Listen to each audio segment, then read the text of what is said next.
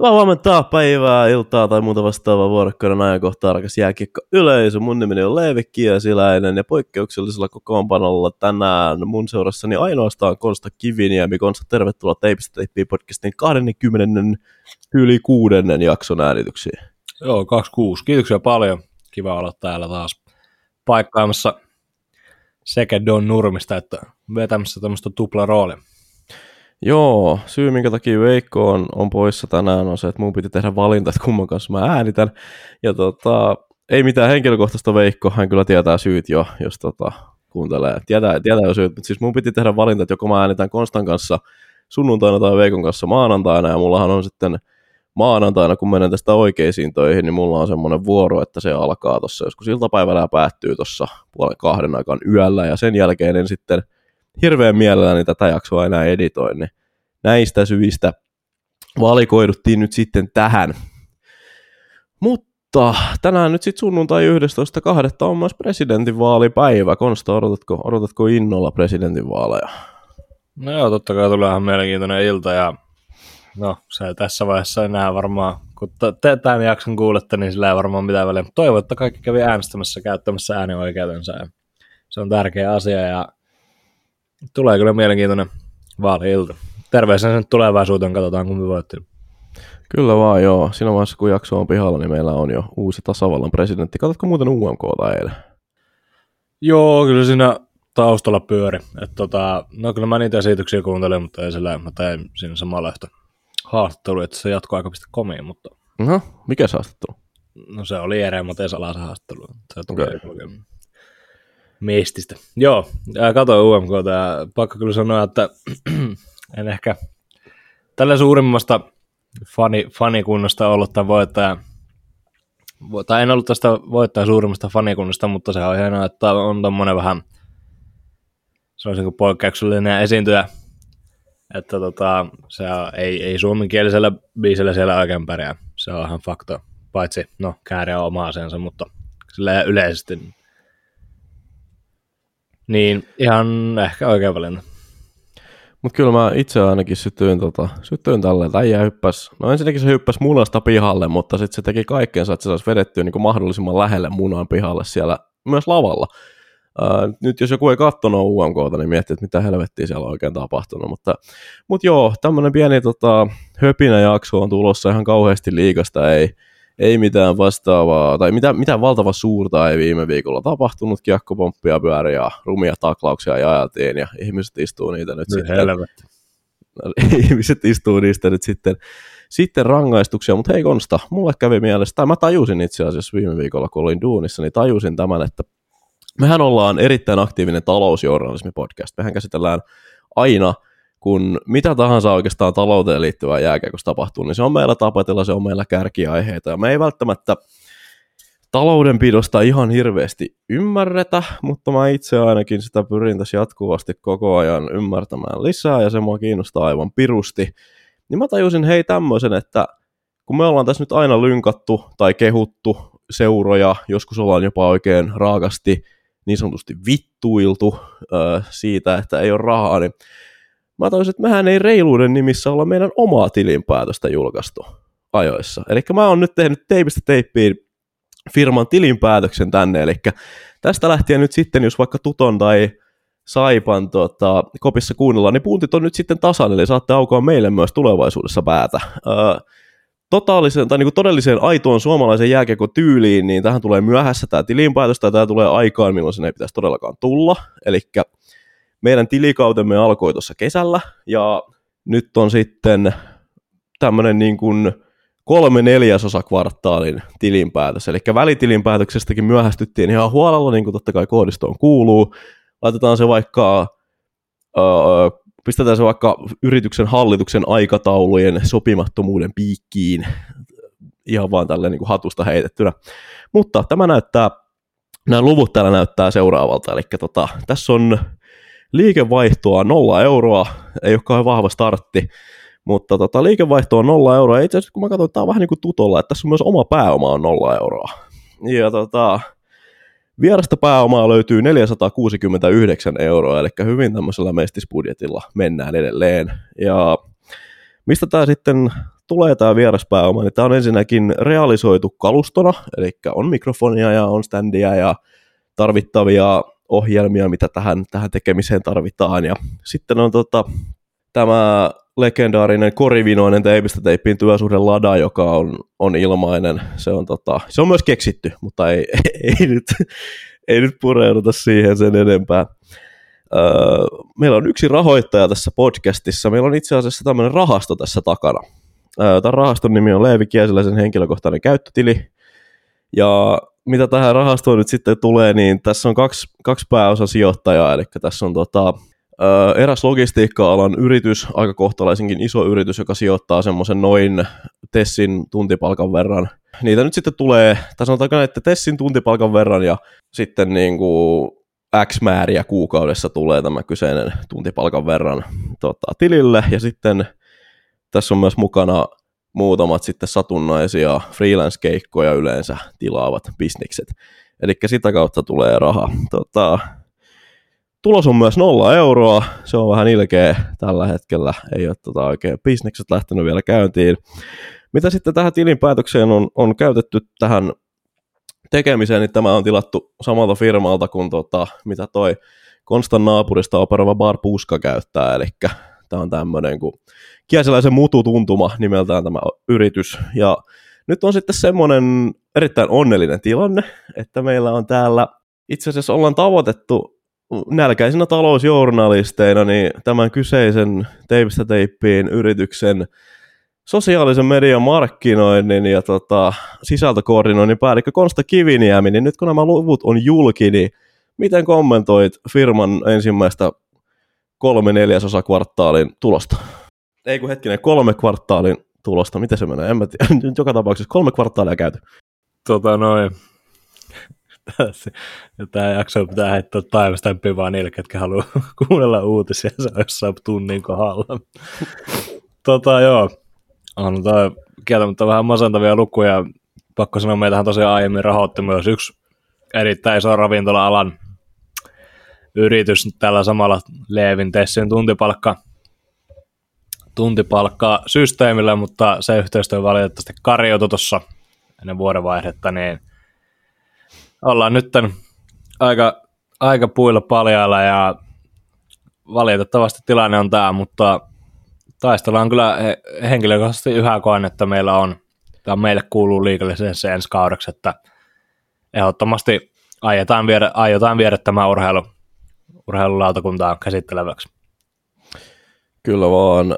Sen mä totean tästä, että firman taloudellinen tilanne on onneksi ihan kiitettävän vakaa, nimittäin mitä tähän vieraaseen pääomaan tulee, niin näissähän ei ole sit mitään korkoja tai takaisin maksuaikoja sun muita vastaavia näissä, eli siinä mielessä on vähän niin kuin tämmöinen tietyn puolen poliittisen kartan tämmöinen niin kuin valtiolainapolitiikka, että näitä ei pahemmin tarvitse maksaa takaisin, mutta, mutta joka tapauksessa onpas muuten ollut poliittissävytteinen jakso tähän heti alkuun. On joo, pitäisikö meidän puhua sittenkin vaan vaaleista?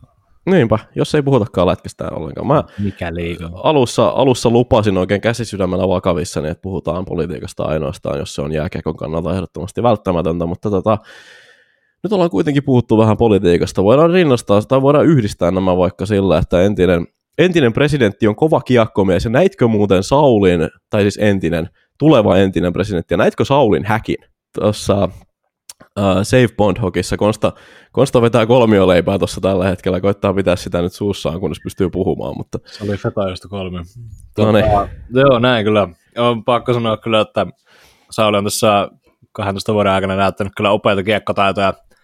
Moneen otteeseen hän on kyllä pesun kestävä kiekkomies ihan kaikin puolin, se on erittäin hieno nähdä. Ja senkin puolesta meiltä lähtee vallasta erittäin kova suomalaisen jääkiekkoilun keulakuva jopa, jos näin voisi sanoa. Mutta on kyllä komea maalitykkiä, komea maali oli ja sanoisin, että muutamassa liigajoukkoissa mä sitä vielä käyttöön. Kyllä Pääsee, on. Pitää pedata vaan semmoinen sniperin paikka niin kuin NRistä muutamalla tietyllä pelaajalla on, että ne kärkkyy siinä vaan timerilla, vaan timeria siinä p kaarella ja siitä lämmästä Joo, se, se maalihan oli tuommoinen raitin sivallus one-timeri. Tota. Ja sitten Sauli Niinistö jatkaa myös tätä, että tota, hänethän on tunnettu tämmöisenä trendien asettajana, että muun muassa tämä farkkujen kanssa ulkojäälle meneminen, että ainoastaan jos sä oot Suomen presidentti, niin saat farkkujen kanssa mennä, ja nythän Sauli asetti sit uuden tämmöisen, eli hän pelasi niin kutsuttu akvaario päässä, eli tämä häkin ja plexin sekoitus, ja tämmöinen mun mielestä suorastaan rankaistava teko kaikilta muilta paitsi tasavallan presidentiltä, eli tämä cage hang. Jos ei tota, jengi tiedä, niin tämä on siis maailman tyhmin, naurettavin, va- ehkä vaarallisimpia ja niin kuin siis yksinkertaisesti vaan tyhmimmän näköinen trendi, mitä nyt niin kuin varsinkin Pohjois-Amerikan jääkiekkojunnut tuntuu harrastamaan. Minulla on tämä häkki, niin ne ei laita sitä kunnolla, että se ei ole niin kuin se leukaosa, kohta saat puheenvuoron, mä huomaan, että sulla on sanottavaa, mutta siis että se leukaosa ei ole niin kuin kiinni leuassa, vaan se on ruuvattu sillä tavalla, että siinä on muutama sentti leuan ja sen osan välillä, että se on silleen niin kuin pikkusen auki se häkki, se on aivan järkyttävän tyhmän näköistä, ja nyt kun tota, nyt kun Niinistö on sen tehnyt, niin nyt me pystytään asettamaan tähän tämmöinen sääntö, että sen saa tehdä ainoastaan tasavallan presidentti. Eli jos teillä on vaikka himassa niitä junnuja ja saatte ne jostain kylppäristä kiinni sillä, että ne vääntää häkistä ruuvauksia u- uusiksi, niin tota, ilmoittakaa, että näin saa tehdä ainoastaan, kun pääsee presidentiksi. Tuosta Cage Hangista tuli mieleen, en tiedä, näetkö leivitään, näkikö kuulijat, tässä nyt karataan yhä kauemmas kauemmas siitä liikasta, mutta tota, tässä alle 20-vuotiaiden kisoja alla Kanadan joukkue tuli ensimmäistä kertaa jäälle harjoittelemaan, niin ainoa häkkiä pitänyt pelaaja 17-vuotias superlupaus Macklin Celebrini. Sillä oli semmoinen cage että sinne olisi mahtunut nyrkki sinne ää, leuan ja ristikon väliin. Ja se pelasi sillä, tota, tai se veti sillä reenit ja pelasi jonkun reenipelinkin sillä ja se sai kuulemma siitä niin paljon kuittailua itsekin, että se ei kehään enää laittaa sitä silleen seuraavaan matsiin, mutta tota, joo, kannatan kyllä kovasti Leevin sanoa, että älkää, älkää jumalauta pahoittelut kirjoilusakoista, mutta älkää junnut tota, lähtekö tuohon leikkiin mukaan, että se, se ei näytä niin hienolta kuin te ajattelette.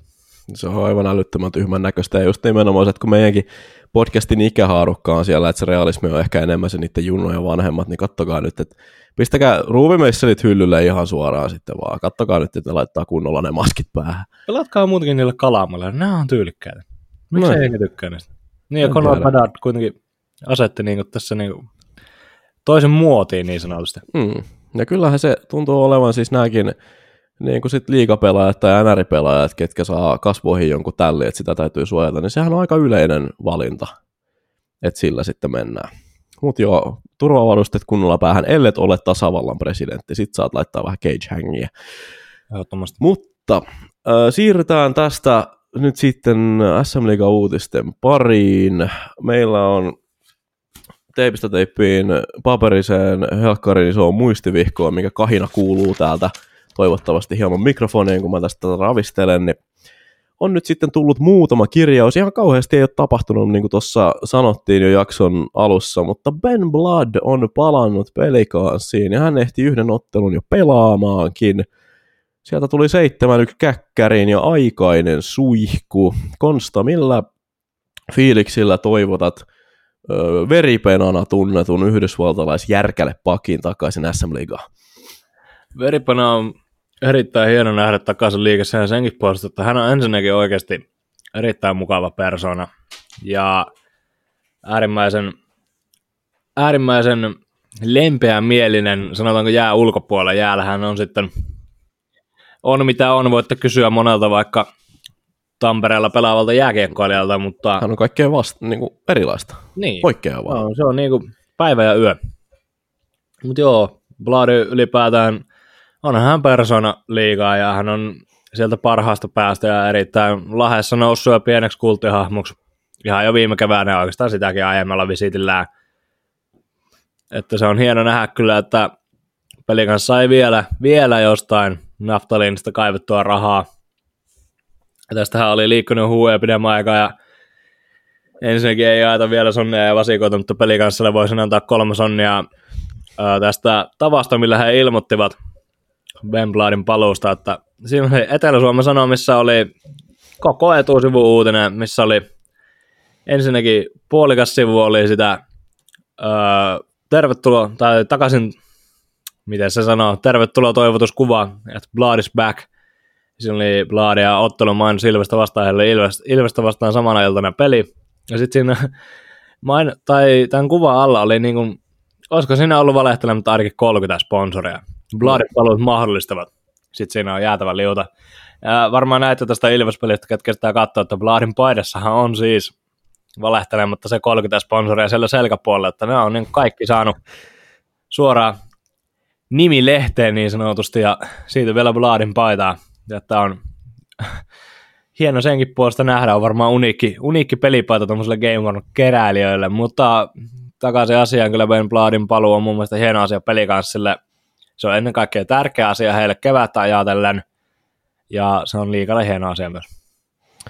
Joo, mulla itselläni tuli tästä heti mieleen, just nimenomaan mainitsit ton, nämä yhteistyökumppanit, että ja kyllä toi aika vahva sitten on kuitenkin tuo lahtelainen kiekkoyhteisö, nimittäin tota, tämähän ei ole ensimmäinen kerta, kun ne on tämmöisen tempun vetässä. Björnisen hän naaras silloin, silloin tota, kun valtaosa suomalaisista, luojan kiitos, poistui KHLstä, niin tota, Björnisen hän naaras tämmöisellä samalla keräyskikalla, että tota, se on, mä, mulla niinku heti tuli semmoinen, että onhan tämä niinku lahtelaisen kiekkoyhteisön tämmöinen niinku voimannäyttö myös, että pystytään sillä tavalla niin kuin hakemaan sieltä yhteisöstä, nimenomaan näiden yhteistyökumppanien kautta, ettei, ettei ruinata niin kuin ihmisiltä lipun, jo valmiiksi erittäin kalliin lipun ostavilta, ostavilta ihmisiltä vielä lisää rahaa, vaan juurikin se, että, tota, että siinä on tuommoinen oikeasti noin vahva tukiverkosto taustalla, että yhteistyökumppanitkin suostuu tämmöiseen, että tuodaan sieltä tuommoinen kulttipelaaja. Nyt ei kuitenkaan puhuta, vaikka puhutaan laatupelaajista, niin ei puhuta mistään supertähdestä, ei ole mikään megatähtipelaaja,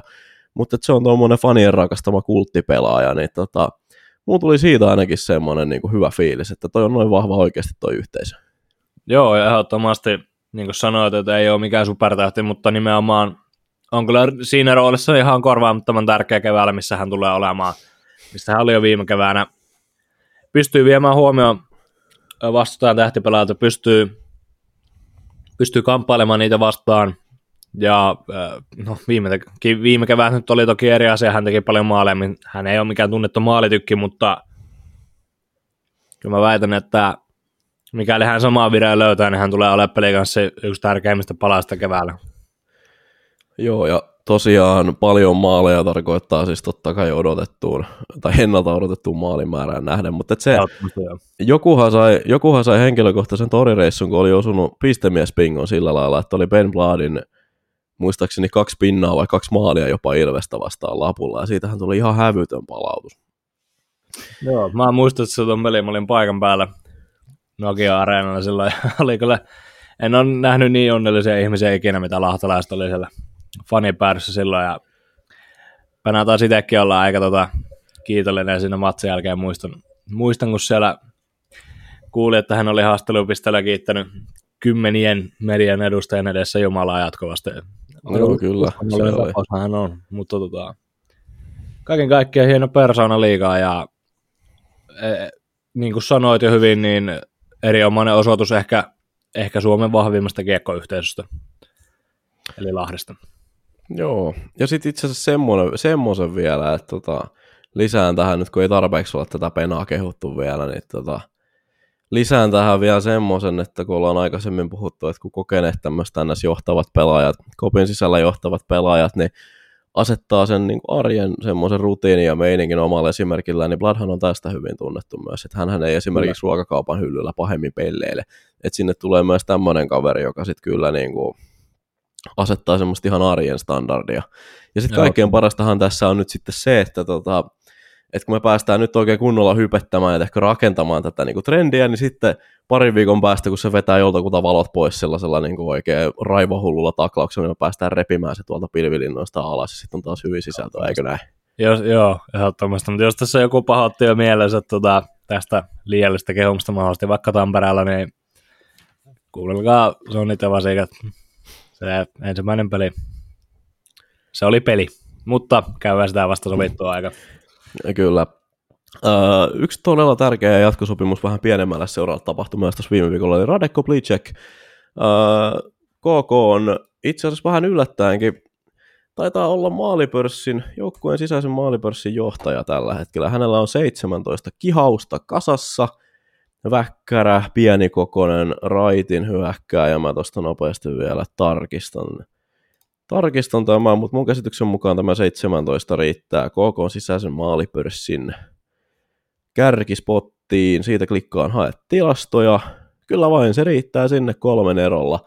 Eli tota 17 plus 17 on 34 tehot 49 otteluun Radekko Plicekille, joka kauden alusta hankittiin tuonne kolmosketjuun pelaamaan, ehkä enemmänkin hän siellä aloitti ja veti treenimatsit myös siellä ja loukkaantumisten kautta sitten nousi ihan ykkösketjun laidalle ja oli aivan kassalla siellä alkuun, mutta nyt se on istunut siihen tosi hyvin, se on löytänyt vireen Ilomään ja Tardifin kanssa ja nyt sitten jatko Kouvolaan. Äh, heräskö sulle mitä ajatuksia siitä, että Koblicek jatkoi?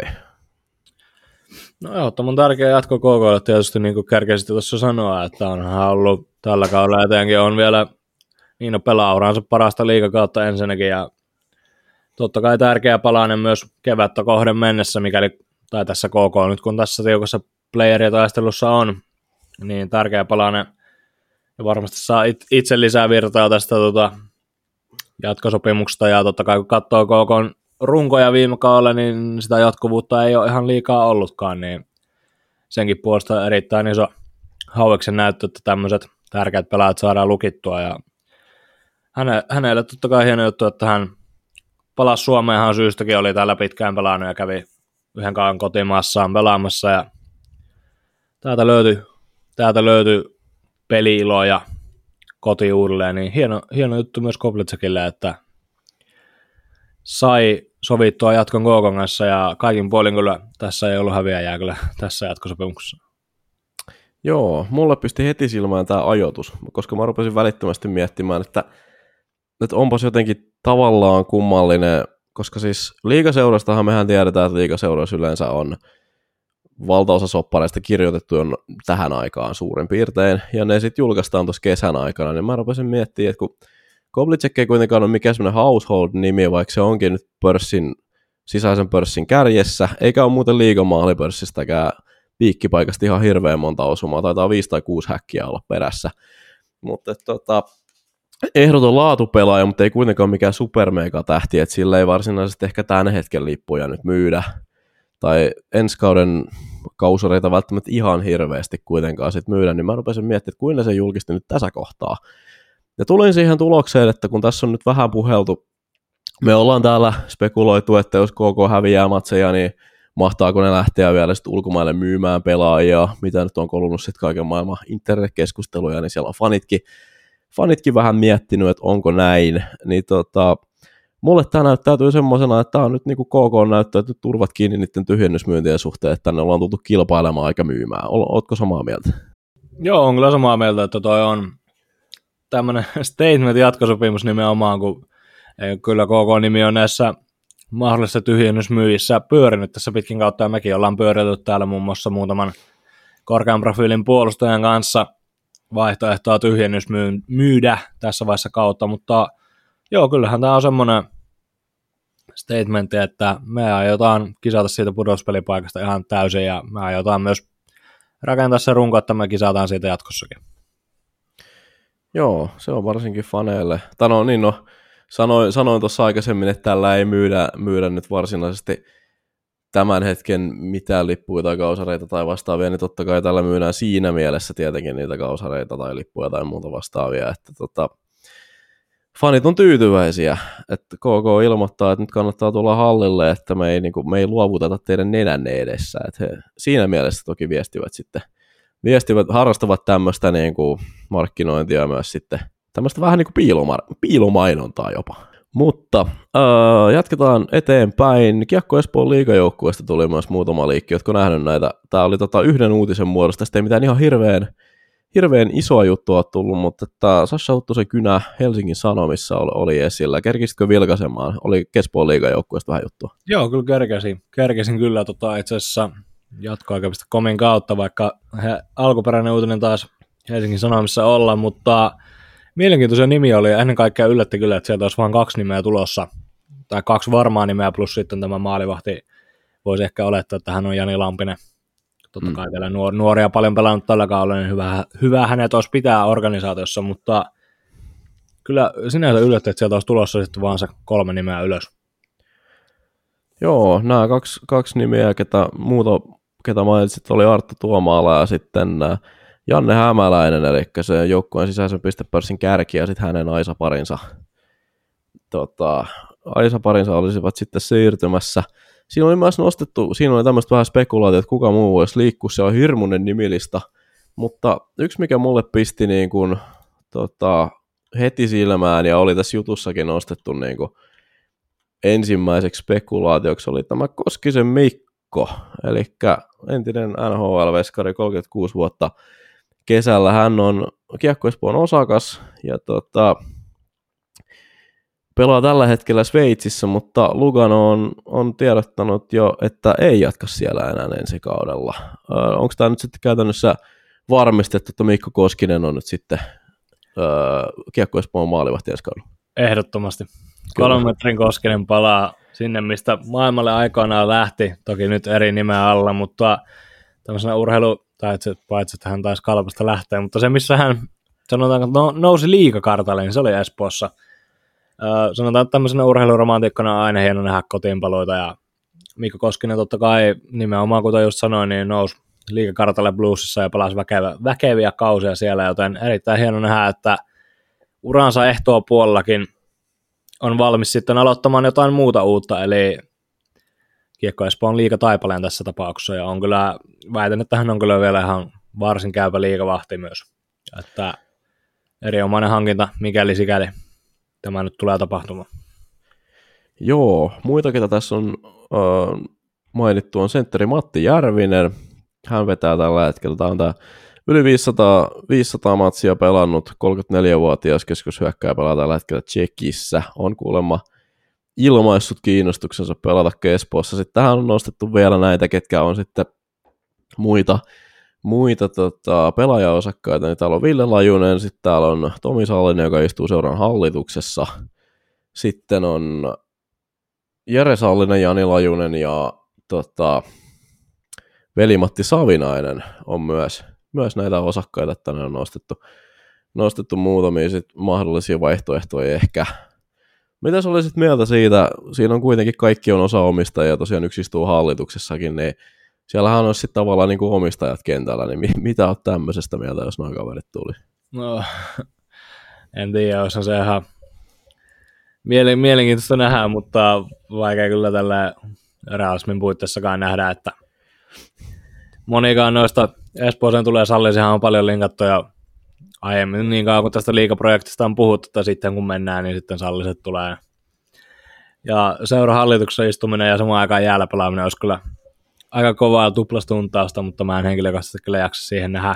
Veli-Matti Savinainen olisi siitä tosi kiintoisa, niin me tiedetään, että hän tekee vain vuoden jatkosopimuksia ja hän on jo uransa tällä niin sanotulla ehtoa puolella, niin kuin Koskisistakin sanoi, hän täyttää 39 ensi kauden aikana – voisiko tuossa sitten olla tommonen, että hän Tapparasta, Tapparassa menee niin pitkälle kuin Tappara tänä keväänä menee ja sitten palaa niin sanotusti kotiin ja kotiseudulla, eikä edes niin sanotusti mies on Espoosta kotoisin ja Blues junioreissakin aikanaan pelannut ennen kuin sitten lähti siitä Siin, joten kyllä mä, kyllä mä sanon, että niin kuin sanoin Koskistakin, niin olisi erittäin hieno nähdä urheiluromantikon silmin, että Savinainen tekisi tämän kotiin paluu ja olisi kyllä ehdottomasti kiekko Espoolle ykköstähti ensi kaudella.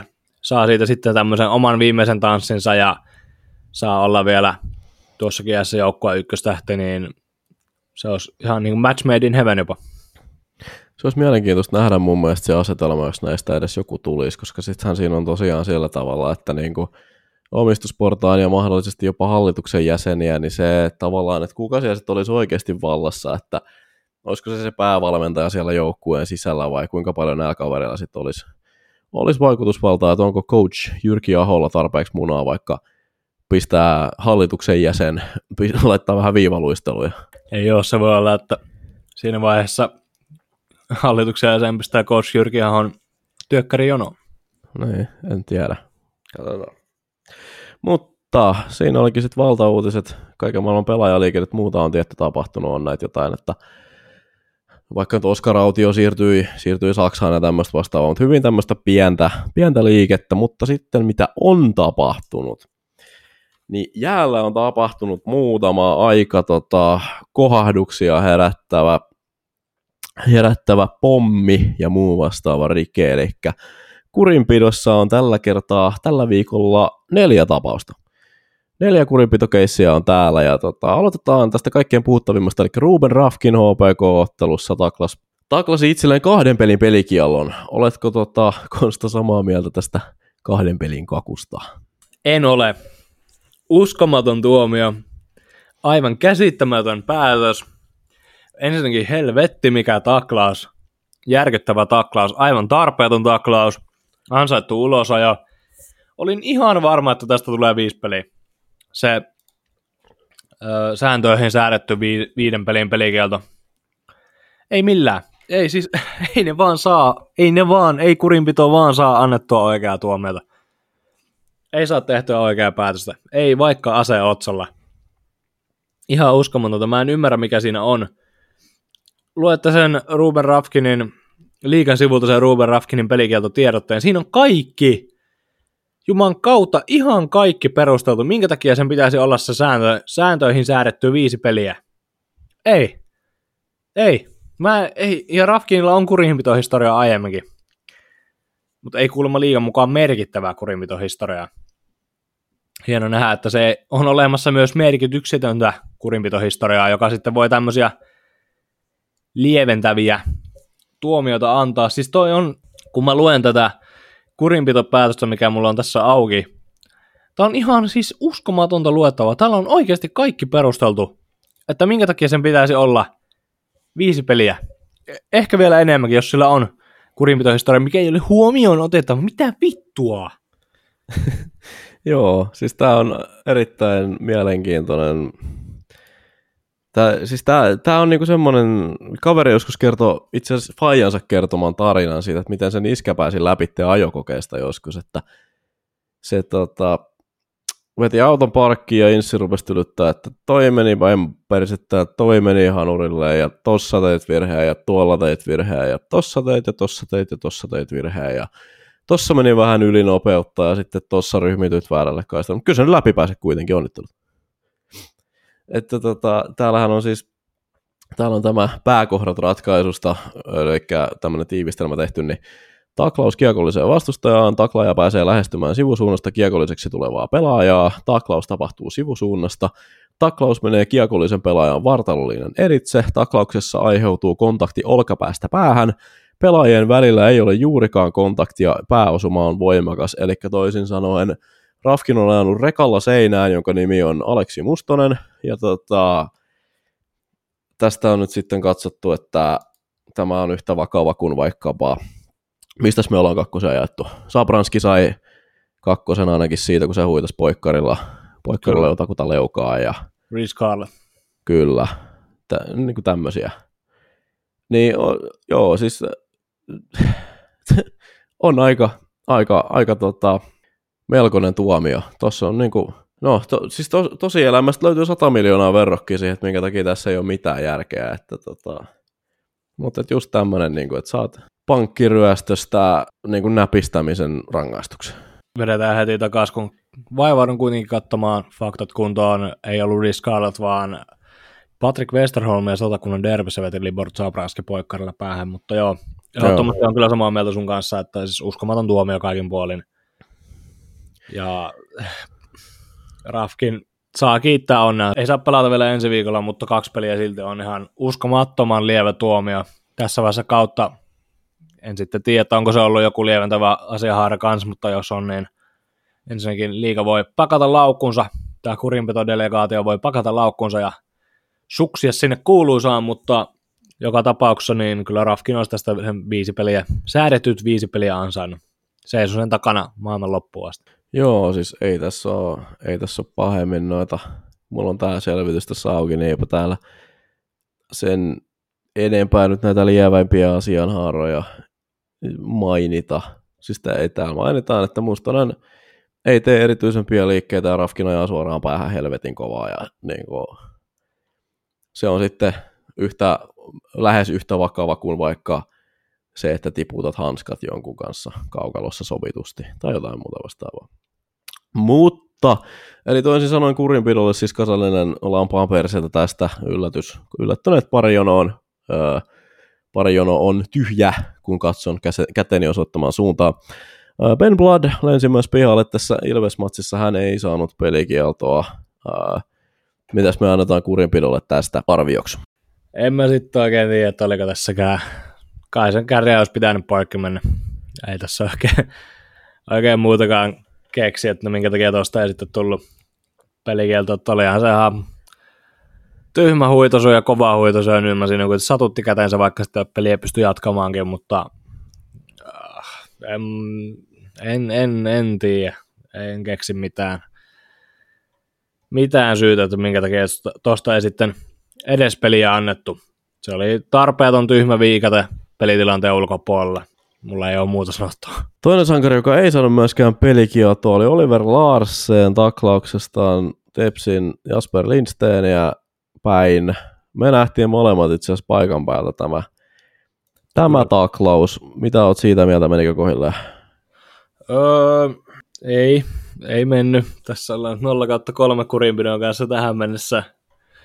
Öö, kyllähän se päähän osui vaikka liiga sitten näki, että siellä oli kontakti ensimmäisenä vartaloa tai vartalon linjaa. Kyllähän se päähän silti osuu ja sanotaan, että Larsen oli ylimääräinen ja turha pelaaja siinä tilanteessa. Hän ei ollut siinä tilanteessa mukana. Hän ajoi siihen tilanteeseen ajoi Lindsteinia päähän. Tai viimeisteli taklauksensa päähän.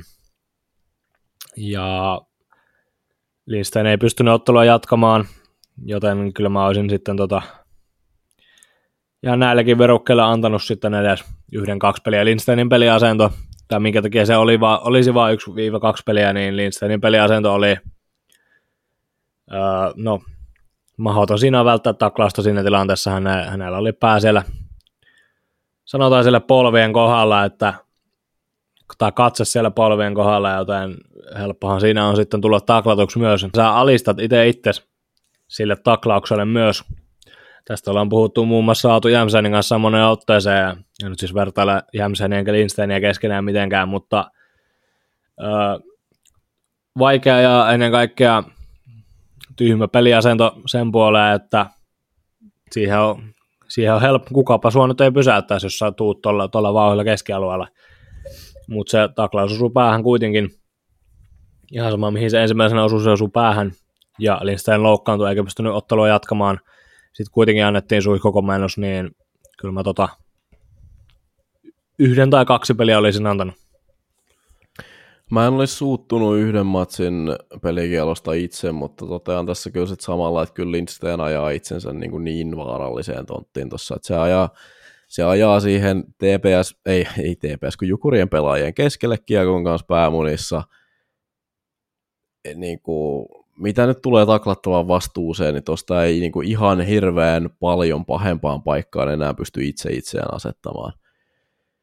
Että tota, en mä nyt, mä en pahoita mieltäni, mä annan kurinpidolle OK-suorituksen, koska Lindsteinillä oli tosiaan aika paljon itsekin, tai sanotaan, että hän olisi todellakin voinut, voinut itse myös tämän tällin välttää, mutta että tota, joo, annetaan kohtalaisen puhtaat, sanotaan, että ei hirveän likaiset paperit kurinpidolle tästä. Sitten äh, siirrytään, meillä on tässä vielä viimeinen tilanne, eli tämä on Markus Davidson, Sien Markus Davidson kalpaottelusta yhden ottelun pelikielto. Jatketaan samaa kaavaa vielä tässä, eli tuomari Kiviniemen nuija heiluu, mutta miten se heiluu? Avaa Sä näin yhtään tästä tilanteesta itse. Olen itse asiassa, mutta... No joo, joo, tuomari Kiviniemen voi heiluttaa nuijaa vielä kerran, ja sanotaanko, että no, kyllä Markus Davidson tuosta Kyllä no pää, pää, siinä oli ihan selkeä pääkontakti ja se oli ensimmäisenä päähän ja se oli, se oli sivusuunnasta vielä ja se oli tämmöinen ns. blindside taklaus, joten kaikki turhan ja tarpeettoman vahingoittamisyrityksen kriteerit täyttyy, sen puolesta kyllä pelikielto, mutta näin tässä Davidsonin kurinpitopäätöksessä tämmöisen kommentin, mikä oli itse asiassa Ruben Rafkinin kurinpitopäätöksessä myös, että taklaus on muuten oikea-oppisesti suoritettu pääkontaktia lukuottamatta. En nyt ollut ihan noilla sanoilla, mutta asia oli sama. Öö, ensinnäkin, mikä on niinku ihan uskomaton kommentti liikalta laittaa johonkin kurinpitopäätökseen. Ja no, ei, ei, ei, se kyllä, ei, ei, se kyllä mun mielestä ollut hirveän oikea Se oli blindside taklaus. Ne on hemmetin likaisia ja tarpeettomia ja vaarallisia. Nyt kun se kolahtaa vielä päähän, niin, ja siitä nähtiin se Salmela osukin päähän, mm. Salmela päähän, joten tota, täysin ansaittu ulosajo ja kakku oli ehkä tuutanut vielä yhden pelin lisää tuohon, mutta mä en totta puhua enää tiedä, että mistä nämä numerot oikeasti vedetään, joten niin no, en tiedä. Liika ilmoitti myöskin siinä kurinpitopäätöksessä, mikä on ihan totta, että Davidsonin taklauksessa ei ollut, tai se vauhti ja voima ei oikein ollut mitenkään hurja. Ei ollut kova, kovasta vauhista eikä ollut mikään jäätävä vastapallon niitti, joten sen puolen ehkä ymmärrän liikallista nimenomaan tällä perustelulla, että se oli yksi peli, tai että se vaikutti tähän yhteen peliin, mutta täysin turhasta ja selkeästä vahingoittamisyrityksestä olisi ehkä tuutunut yhden pelin lisää vielä. Joo, siis tämä delegaation päätös, tässähän lukee, tässähän niin ensin perustellaan, että tota, on siis Tuomas Salmelaan osunut tämä taklaus, ää, ei, ei Tuomas Salmela, kun Saku Salmela on pahoittelut. On taas ihan silmät ristissä, mutta siihen on onneksi teipistä teippiin kuuntelijat tottunut jo. Eli Salmela on kolahtanut tämä taklaus, ja tässähän siis ensin niin perustellaan kunnolla se, että Salmelalla ei itsellään ollut niin mitään tekemistä tämän pääkontaktin kanssa. Että peliasento oli kunnossa ja kaikki muukin oli kunnossa, että se oli vain Davidson ja se, se tota, taklaus, ja sitten täällä on tämmöinen, siis minkä toi konsta puhui, niin tämä menee sanatarkasti näin, että taklaus on pääkontaktia lukuun ottamatta suoritettu oikeaoppisesti, eli toisin sanoen tässä on niin kuin, että Salmelalla ei ole mitään vastuuta tästä, ja ää, Davidson on ajanut pelkkää päätä ja kovaa, mutta muuten se on kuitenkin hyvä, niin ei pistetä kauheasti sakkoa tästä. Tämä on, tämä, tämä on melkoinen. Tämä on, tämä on melkoista luettavaa. Tämä, täällä on tota, kaksikko Liusjärvi Nyholm ollut oikein niin kuin liekeissä. Mä en tiedä, onko ne sitten niin kuin ihan vakavissaan tota jopa kirjoitellut vai, vai onko Nyholmi kenties ollut lomalla? Onko siellä joku tota, viestintä kenties harjoittelija, onko vaikka Turun AMKsta lähtenyt joku sinne tekemään tätä vai mitä, mutta siis toi, toi on taas niin kuin tommonen, että ajoit autolla seinään, seinällä ei ollut tekemis, niin kuin mitään tekemistä tämän kanssa. Muuten liikennerikkomus ihan ok, paitsi että siinä ajettiin autolla seinään. Öö, joo, ja siis mitä itse olen mieltä tästä, niin liikan omilla perusteillahan tästä, niin kuin tuosta, tuosta tuota Rafkininkin setistä olisi pitänyt enemmän tulla, totta kai siis perusteltu vahingoittamisyritys ja kaikki perusteet vahingoittamisyritykselle on löydetty, mutta silti tämmöisen vahinkotuuppauksen tota, niin kuin rangaistus tulee. Et no, nopeasti tulee mieleen toi, en nyt muista ketä se veti, mutta Ben Tardifhan sai yhden ottelun pelikielon siitä, se tönäs, tönäs kaveria selästä ja tota, kaverilla siinä sitten petti hiukan toi toinen luistin, se jotenkin lähti niin kuin tosi omituisesti, omituisesti jäästä irti ja sitten se pelaaja törmäsi sinne päädellä, päädellä seinään ja siitä tuli siis ihan ansaittu yksi ottelu pelikieltoa kyllä. Rike on tapahtunut, mutta et, niin kuin, juurikin tämä viestinnällinen linja, että nämä on nyt niin kuin rinnastettavissa nämä, että on pikkutuuppaisuus selkeä, sitten siinä käy vahinko versus sitten se, että ajat niin kuin kuolleesta kulmasta ja vedät pelkkää leukaa siihen. Ja kyllä, kyllä mielenkiintoiset pudotuspelit tulee taas lupaan. Kyllä siellä taas niin kuin, varsinkin nämä hiukan nuoremmat pelaajat, ketkä ei vielä ole sitä, sitä rallia käynyt läpi, niin kyllä siellä vähän on varmasti pohtimista, että mitä täällä oikein saa tehdä ja mitä ei. Joo, ehdottomasti samaa mieltä, että varmasti nämä ei ole viimeisiä kertoja, kun pähkäillään ja painitaan kurinpidon päätösten kanssa tänä keväänä. Teipistä teippiin. Kovat jätkät käyttää uspimikkejä. Ja näin on pieni tauko pidetty ja on aika sitten siirtyä käsittelemään sitä, mitä nyt tuossa liikassa on sitten tapahtunut sillä välillä, kun viimeksi jakso äänitettiin. Eli aloitetaan sonneista ja vasikoista. Öö, onko hatusta heitettyjä kuparisonneja tarjota sulla jollekin? Joo, ei, ei, ei ole hatusta heitettyä kuupareja tarjota. Öö, me ollaan kirjoitettu tällä, tällä kertaa, ollaan niputettu tällä tavalla joukkueiden muotoon tämä useampikin itse asiassa erinomainen yksilösuoritus, mitä ollaan nähty viime viikolla. Eli ensimmäinen sonni, Helsingin IFK, kaksi voittoa, kymmenen häkkiä taisi tulla. Haluatko Konsta hiukan perustella? Sä kävit IFKta katsoa ihan paikan päälläkin, niin sulla on paljon parempi öö, otanta tähän kuin mulla. Mä kävin Nordiksen kirkkaassa joo keskiviikkona tässä Jyp-ottelussa. Erinomainen IFK etenkin silloin, ja ihan siis varjo edellisestään. Oliko siinä viisi, viisi tappiota jo putkeen kertynyt vai neljä ihan ulkomuistista muista, mutta joka tapauksessa niin kaikin puolin kyllä erittäin vahva suoritus IFKlta ja kontrolloitu ja hy- hyvin hyödynsi tota,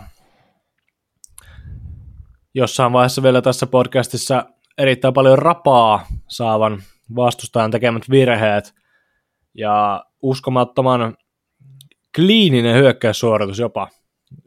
Siinä toki totta kai nämä puolustuksen virheet tai vastustajan puolustuksen virheet vähän mahdollisesti muun muassa kaksi ensimmäistä maalia läpi ajosta, mutta joka tapauksessa niin erinomainen suoritus ja etä perjantaika mikä huono ollut, vaikka toki, toki taso tippuu vielä kertaalleen, kun mentiin HPKta vastaan se on kuitenkin vieras peli. Ja vakuuttava suoritus Irpa Kaarisen hattutempo joholla. Muita onnistuja Trent Burg, ensimmäinen ottelu tosiaan tuolla keskiviikkona Nordiksella, heti syöttöpiste ja olisiko maalinkin vielä tehnyt? Kyllä. Eikö nimenomaan heti ensimmäinen maali ja sitten perjantaina oli syötöllä ja muutenkin koko ajan tuntui olevan kentällä, kun IFK tekee maalia, erinomainen suoritus, loistava kiekollinen pakki. Ei oikein saanut sitä ylivoimavastuuta vielä, mitä itse ehkä odotin jopa. Kasper Kotkansalo siellä YV2 vieläkin vetää viivessä ja puhui itse asiassa Veikon kanssa, hän ei nyt täällä ole, niin voin hänen sanojaan lobata hänen luvallaan, mutta tota, puhuin Veikon kanssa. Ja kyllä kummastuttu, että Kasper Kotkansalo saa vielä tuollakin materiaalilla ylivoima-aikaa, Borgi on totta kai ollut hyvä lisä sinne ylivoimaan. Joka tapauksessa hän pelasi erinomaisen viikon, erinomaisesti ensimmäistä kaksi ottelua IFKssa ja kannattaa, että kyllä otti heti siipensä alle ja Niko Seppälälle kanssa soplussa etenkin tuosta keskiviikosta oli, tuntui olevan kaikkialla, ihan kaikkialla ja koko ajan kiekon tiellä, koko ajan kuskaa kiekkoa ja teki maalin, totta kai puri vanhaa seuraansa vastaan ja kaikin puolin Niko Seppälältä kyllä osoitus siitä, että hän on kypsynyt pelaajana erinomaisesti viime kaudesta, mitä hän ei ollut edes ajoittain siinä peruspakin roolissa. Ja sanoi itsekin vielä mies alkukaudesta, että tällä kaudella on ollut vaikeuksia, mutta on nyt vakiinnuttanut liikaroolinsa erinomaisesti ja tärkeä, tärkeä osa IFK on puolustusrotaatiota sillä pohjapareissa. Ja kokonaisuudessaan, niin on itse Seppälästä vielä sanottava tämä upea SmackDown niskalenki Axel Skinner. Aivan, kyllä. Oli kyllä mitä väkivalta ei varsinaisesti tuoda. No, tämä ei itse ole väkivalta, tämä oli taidetta. Tämä oli Juman kautta taidetta. Upea niskalenki Axel Skinneristä. Siinä muuten Ville Peltosen sanoi Junnu Oppi, että ei kannata Seppälän mailaa tökkiä. Skinneri tosiaan, jos, jos joku on olla näkemättä tuota, tätä tilannetta, niin siinä oli Seppälä menettänyt mailansa kulmakahinassa ja Axel Skinneri tökkäsi sen omalla mailallaan sen Seppälän mailan kaamisessa. Seppälä otti siitä semmoisen karhuhalin ensimmäisenä ja sitten kiepsautti miehen siitä olaa yli ympäri ja komea, komeessa lennossa ja oli kyllä kaikin puoli tämmöinen suoraan niin VVE showpaini liike. Kyllä varmaan Seppälällä on siellä tilausta sitten kauan jälkeen. Tai uran jälkeen, ehkä ei ehkä vielä tällä kaudella. Joo, tässä kohtaa on hyvä ruveta puukkailemaan, puukkailemaan tuota seuraavaa uraa, että nimenomaan sitten showpainin merkeissä. Siinä varmasti voin kuvitella, kun vähän tuommoinen lämmin, lämmin peli ja se oli siinä kohtaan aika tasainenkin vielä, että toihan sai Kerhohan sai pari maalia karkumatkaa siinä kurottua ja sitten tota, käynyt ympäri ottamaan mailaa ja sitten joku sen tökkäsee siitä ja sitten se on vielä, on sitten vielä tämä sinikypäräinen joka siihen tulee sörkkimään, niin voin kyllä, tai sanotaan näin, että en ihmettele Seppälän reaktiota, reaktiota tässä tilanteessa. Mutta joo, siinä, siinä lensi Skinnari ylitse äyräiden. Myös kerhosta IFK on siirtynyt, Antti Pilström on aloittanut tuon nelosketjus aika pirteästi. Hänhän on piste per pelitahdissa tällä hetkellä, kolme matsia ja kolme syöttöpinnaa. Joo, ja On koko nelonen, sori mä vedin vähän päältä, koko nelonen joka tapauksessa, tai siis kaikin puolin erinomainen Leo Komarov ensimmäinen maali IFK-paidassa ja heti toinen perään sitten Hämeenlinnassa perjantaina ja tämä nelonen on ollut kyllä kaikin puolin, siis IFK on yksi vakuuttavimmista ketjuista näissä kahdessa ottelussa, lyhyt otanta tietysti, mutta se jälki oli sen verran vakuuttavaa ja ei oikeastaan, ei ollut montaa huonoa, ei ollut varmaan yhtään huonoa vaihtoa Miro Väänänen pelasi sinne sentterinä siinä nelosessa. Ja tota, kyllä, kyllä IFK on ehkä jopa paras ketju menneellä viikolla. Joo, se, se toimitti hyvin se ketju, ja tuossahan on nyt sitten Teemu Talberillakin vähän miettimistä, että sit kun, sit kun hän palaa aikoinaan askiin, niin että miten nyt sitten viime kauden kapteeni tähän murtautuu. Seuraavat kaksi sonnia annetaan playoff-viivan tuntumaan itsensä keränneelle ja erittäin tärkeät, nyt jo itse asiassa yhdeksän pinnaa letkuun, mutta joka tapauksessa viime viikolla erittäin tärkeät kuusi pistettä napannut Kouvolan KK. Lyhykäisyydessään KK siis voitti Lukon 6-1 ja Sportin 3-0. No siinä nyt ensinnäkin ihan sanomattakin selvää, että älyttömän tärkeät pisteet Sportilta. Sportilta veivät siinä ja Lukkokin on tuossa aivan lähellä. Heillä on 74 pinnaa, 5 pojoa enemmän kuin KKlla. Toki pari, pari peliä vähemmän pelattuna, mutta ne muutamat nostot noista on se, että ensinnäkin KK veti ö, Samoin Valkajärvi kakkosketju keskellä, otti nämä pisteet. Valkeajärvi on yleensä, yleensä tosiaan nelosessa pelannut silleen, että ei ole välttämättä päässyt edes kokoonpanoon. Toki siellä sitten Aksel Luttoson oli kolmosessa, että KK aika paljon sit myös sitä kolmosketjua peluutti, että se nyt on ehkä tämmöinen kokoonpanoinen silmälume enemmän, mutta se sitten mikä on vielä vaikuttavampaa on toi yksi päästetty maali kahteen otteluun, nimittäin KK on, puol- KK on semmoinen riakalle puolustus meneillään tällä hetkellä. Siellä on Teräväinen ja Lehtivuori ja Barton kaikki sivussa ja ne vetää nyt vähän niillä pakkipareilla, mitä on, ja ne pakkiparit, mitkä on, niin ne on löytänyt aika hyvän nuotin tässä ihan tälleen niin kuin sattumaisin. Et esimerkiksi Ari Gröndal, Väinö Liikonen pari on ollut semmoinen, että Gröndalilla on ollut tosi vaikea kausi, hän on menettänyt paljon vastuuta tässä, ja se ei ole missään kohtaa oikein lähtenyt liikenteeseen, ja Väinö Liikonen sitten taas koko rosterin ollessa kunnossa on korkeintaan ehkä seiskapakki, mutta nämä kaksi on nyt luutinut kolmosparissa ja tota, ihan pesun kestävää jääkiekkoa. Vähän heillä lukkoa vastaan vaikeita ajoittain, mutta tota, joka tapauksessa vain yksi maali on kolissu ja sitten toinen on tämä Kukkonen Jurmo pakkipari, että se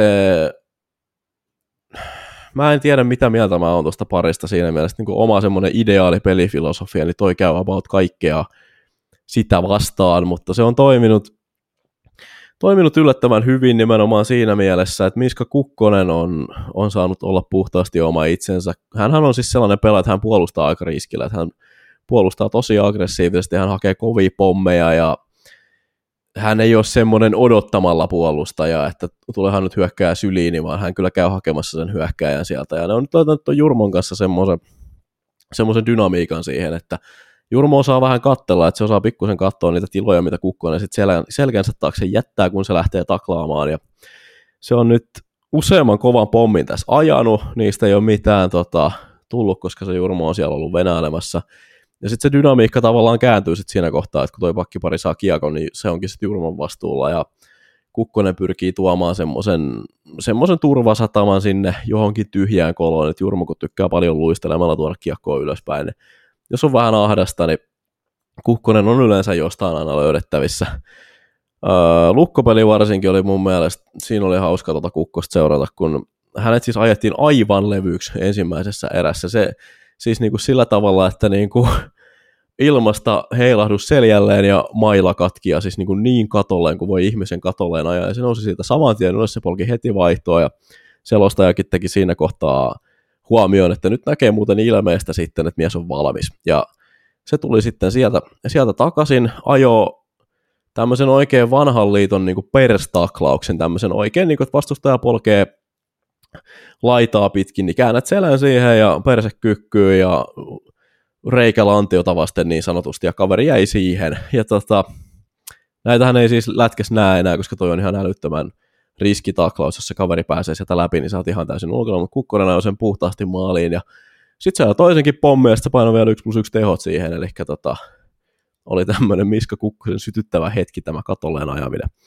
Ja Nick Malikille täytyy kanssa antaa posia, hänellä on ollut todella epävarma kausi siinä mielessä, että sieltä ei semmoisia huippupelejä oikein ole tullut ja prosentit on ollut, ollut alle 90, mutta se, no Jukurit vastaan se toki oli, oli viime jakson heiniä, mutta 94 pojoa pautkiakot kiinni, kaksi meni selän taakse ja lukkoa vastaan sitten 96 pinnaa laukauksista, laukauksista kiinni ja sporttia vastaan nolla peli ja syöttöpistekin vielä sitten siihen kylkeen. Ja haki maaliakin, haki lukkoa vastaan maalia. Mehän tiedetään Malik ma- liigan ei todellakaan parhaana, mutta ehdottomasti innokkaimpana ja itsevarmimpana äh, mailla pelaavana maalivahtina, niin haki häkkiä.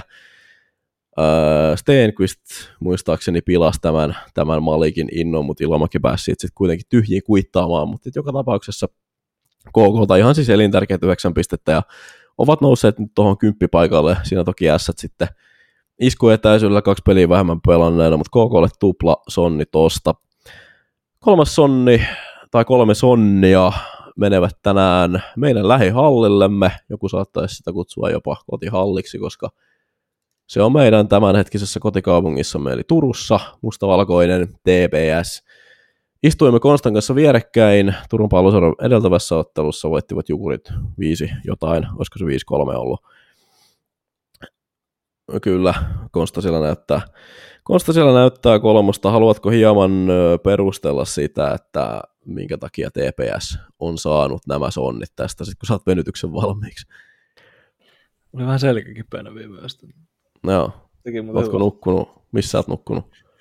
Oletko kotona. nukkunut ollenkaan? Kotona. Olen nukkunut itse asiassa kotona nukuin. Aha. TPSlle kolme sonnia tältä viikolta. Ehdottomasti henkilökohtaisesti on sitä mieltä, että yksi vakuuttavimmista TPS-viikoista tämän alkukauden jälkeen, milloin olivat vielä sarja kärjessä, miettikääpä sitä. TPS on ensinnäkin tämä keskiviikon HPK-voitto, no sanottiin jo, mitä sanottiin IFKsta kanssa, että HPK on HPK ja mennään HPK itse kohta vielä vähän enemmän, mutta kaikin puolin niin vakuuttava voitto ja sai se sai ne maalinteko-ongelmat karistettu oikeastaan ihan yhdessä illassa ja saa siitä jatkettua sitten vielä Jukureita vastaan. Tosiaan, kuten Leevi sanoi, me oltiin Jukurit-ottelussa, niin oli itse myös Veikkokin, terveisiä Veikolle sinne jonnekin.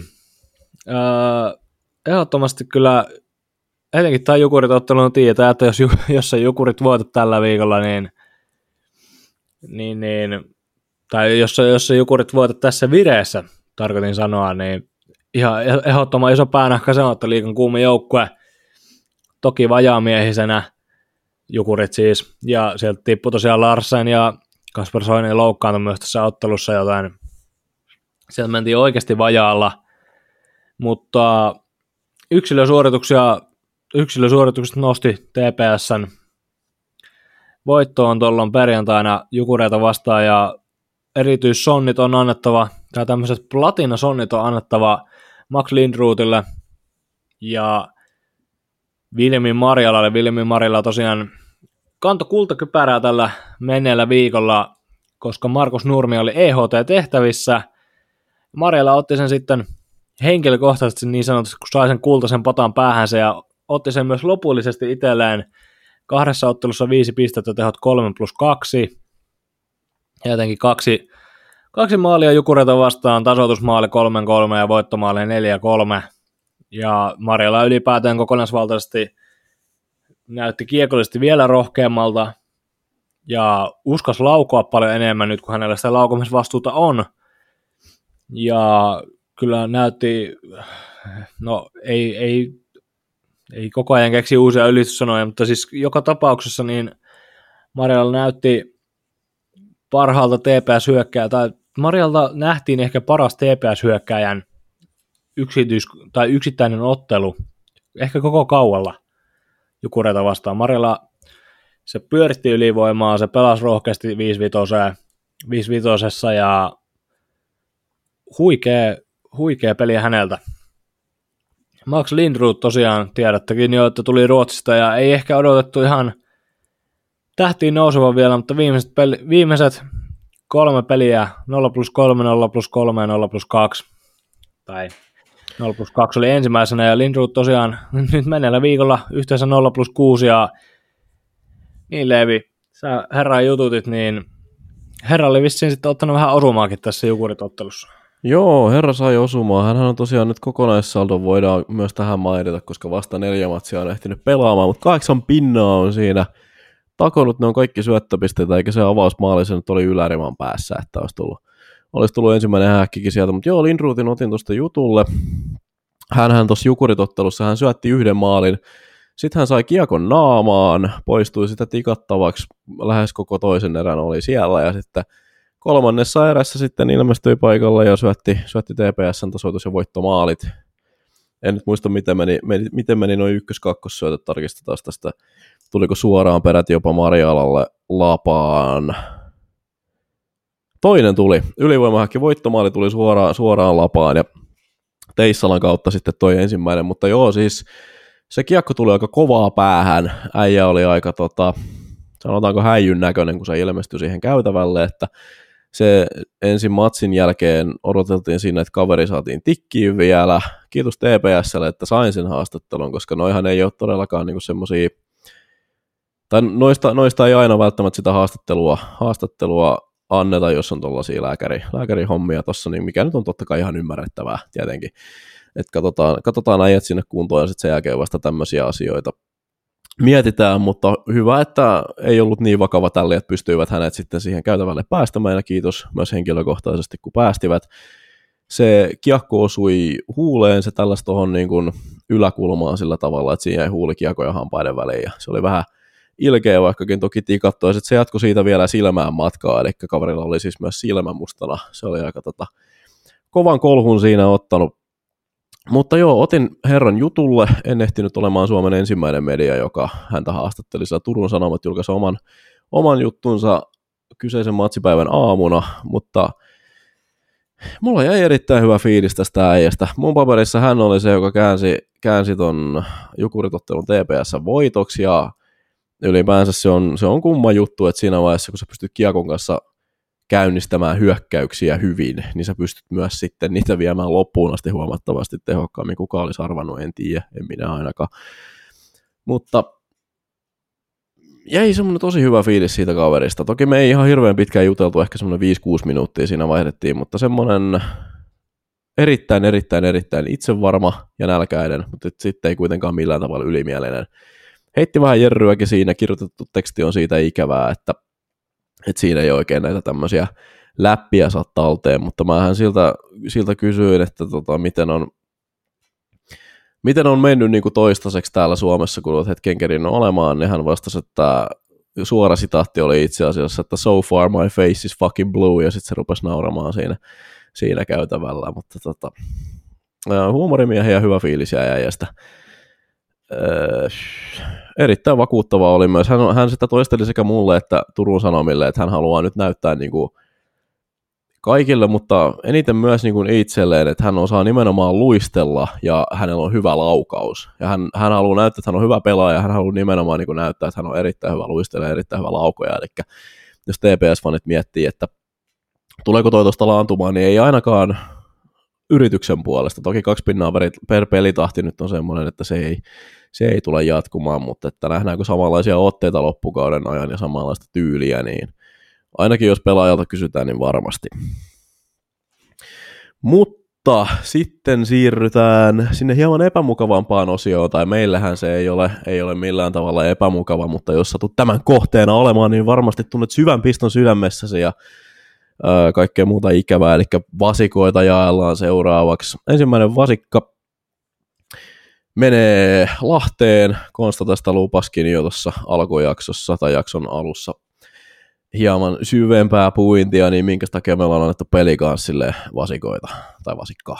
No siis ihan, ihan siis täysin tämän, tämän perjantain Ben Blad paluottelun ja Ilvekselle konttaamisen johdosta, että kyllähän peli kanssa siellä sitten alkuviikosta Kalpa voitti kotona vakuuttavasti lukemin 3-0, mutta tämä Ilves-ottelu ei oikein missään, ei missään vaiheessa lähtenyt hyökkäyskäyntiin. Ilves sai tehdä hyökkäysalueella mitä halus. Loppuun myyty halli.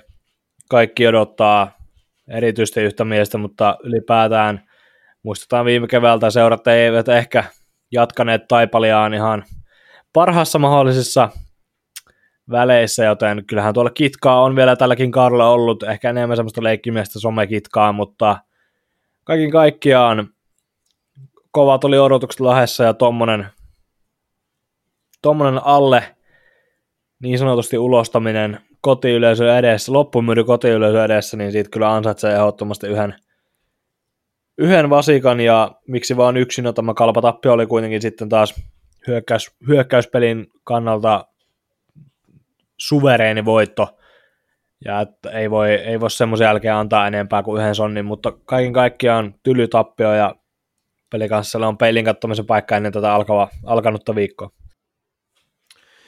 Joo, jos ei kuuntelijat ymmärtäneet äskeisen segmentin lopetuksesta mitään, niin liityn joukkoon, sillä mainitsit, että tämä kalpatappio oli hyökkäyspelillisesti suvereeni voitto.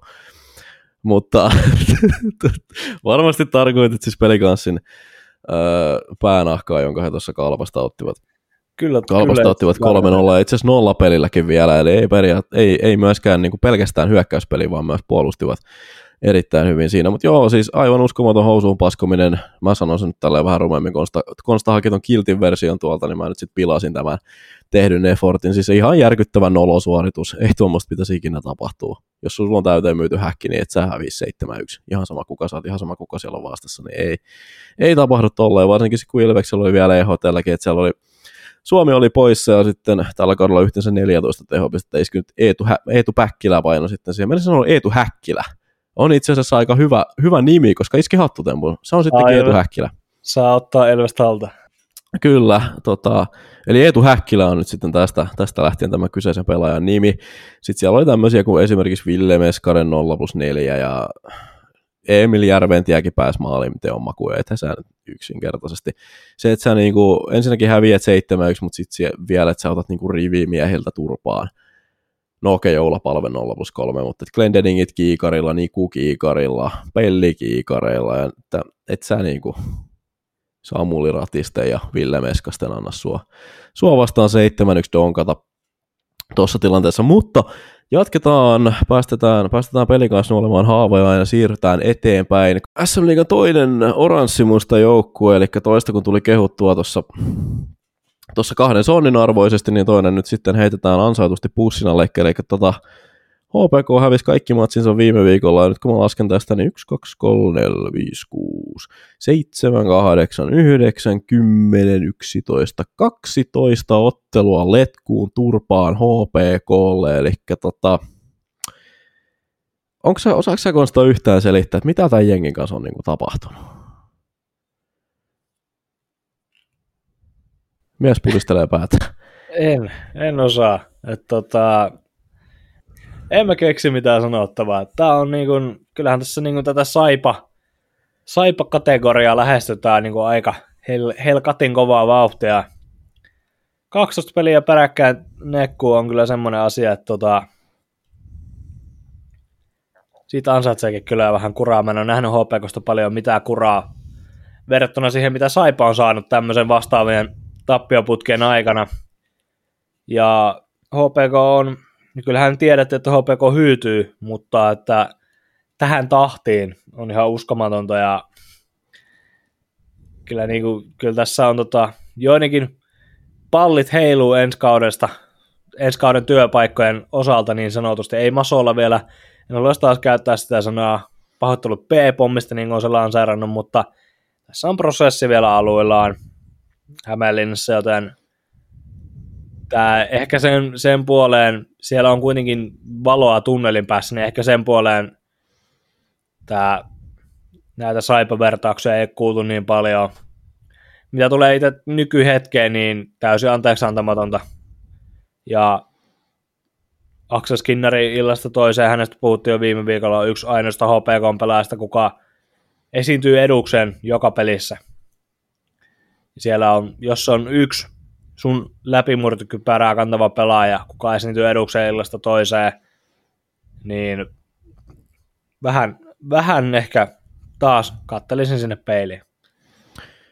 Joo, ja Kerhohan on myös ainoa, joka ei ole vielä rikkonut tätä sadan tehdyn maalin rajaa liigassa, mikä on myös aika, aika noloa, sanotaanko näin. Täällä on kuitenkin osa jengeistä paukutellut 160, 140, 150 tämmöisiä vastaavia määriä, eikä se kerhonkaan hyökkäyskalusto niin huono ole.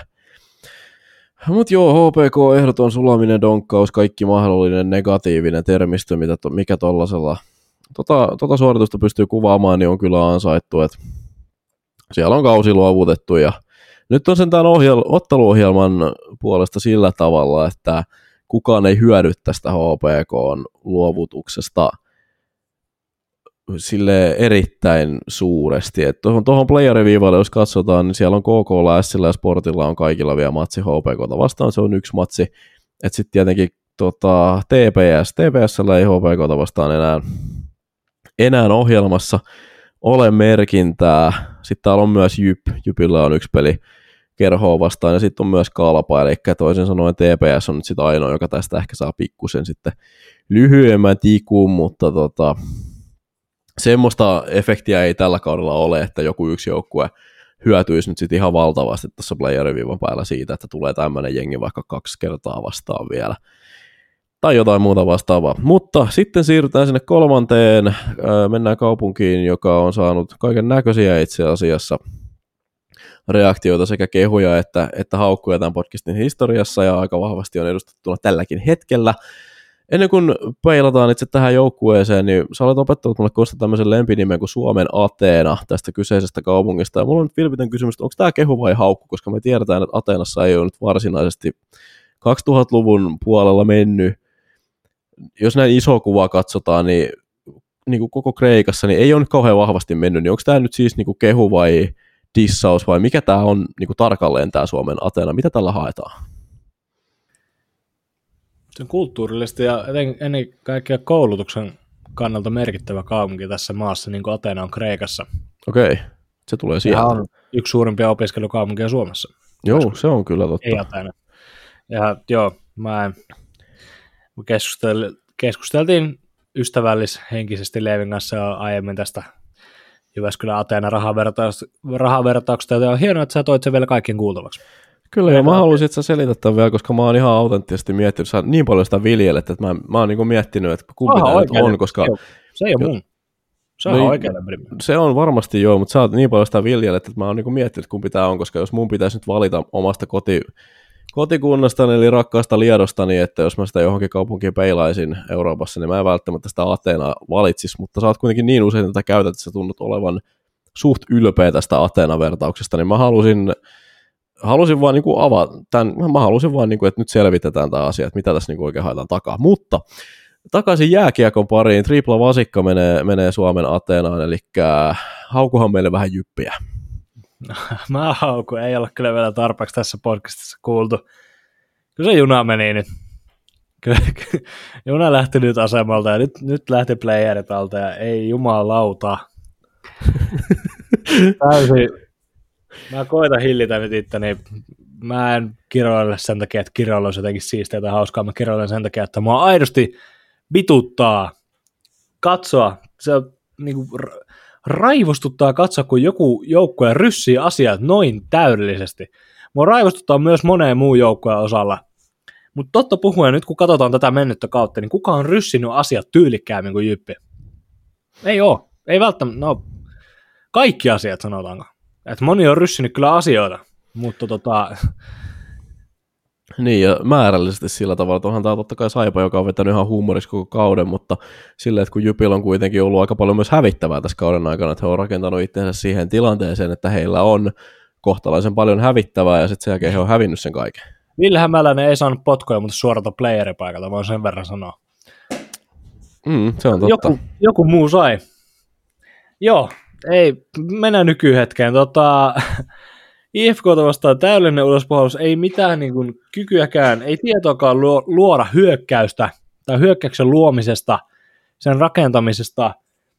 ylivoima helvetin kuivaa. Toki tässä nyt, no ei mitään tekosyitä, mutta Reed Kairanen pelasi tosiaan käsipaketissa, peukalopaketissa. Öö, ja ei oikein pystynyt, tai ei ole kertaakaan laukunut edes ylivoimalla, eikä hänelle pystytty pelaamaan sitä hänen tuttua Vantaimereä sinne P-pisteen kaarelle, koska hän ei saanut yksinkertaisesti lauottua. Ja tosiaan hän sitten missä perjantai-ottelun oletettavasti tästä käsipaketissa olemisesta, en tiedä. Kaiken kaikkiaan täydellinen ulospuhallus keskiviikkona. Toki sanoin jo IFKlle Sonni-osiossa, että IFK pelasi kontrolloidun ja varman ja itse varman pelin, ja se ei ole heiltä, tämä ei ole heiltä mitään pois. Mutta mainitsin myös siinä osuudessa, että puolustuksen virheistä syntyi kaksi IFK-maalia. Ensimmäinen syntyi harha syötöstä ja siitä karkas sitten Julius Nättinen läpi. Toinen syntyi puolustuslinjan murtumisesta ja siitä karkas sitten Aleksanteri Kaskimäki läpi. Ja sen jälkeen oikeastaan ihan täysin munatonta hyökkäystä, vaan ne ainoat, ainoat kerrat, kun Jyppä saa luotua hyökkäystä, niin oli siinä about, sanotaanko viime metrin säteellä maalista. Ja kummasti siitä syntyi kumpikin Jypin maali. Syntyi kumpikin Jypin maali, mutta siis kokonaisuudessa jotenkin niin erikoista niin kuin, kiekollista sähläämistä, mikä painosanalla erikoista, koska ei tuommoista niin joka pelissä on nähty. Muun muassa kiekollista tunnetusti aika varma Antoni Honka lähti sooloilemaan jotain ihme reittiä ja, tai re, ylipäätään lähti moneen otteeseen sooloilemaan kiekon kanssa ja koitti, ottaa, koitti harhata, oliko Juhan Motiinia siinä keskellä ja Motiin veti ihan levyksi Honga ja Honga sitten pyöritteli päätään matkalla vaihtoaitioon. Ja niin kuin just tommonen, että jos, jos sulla on ongelmia rakentaa hyökkäystä, niin se ei synny millään NRin kikoilla. Se ei synny millään NRin niin kuin, tota, mitä sä voit jossain EASHL viljellä. Nyt karataan taas siitä niin kuin,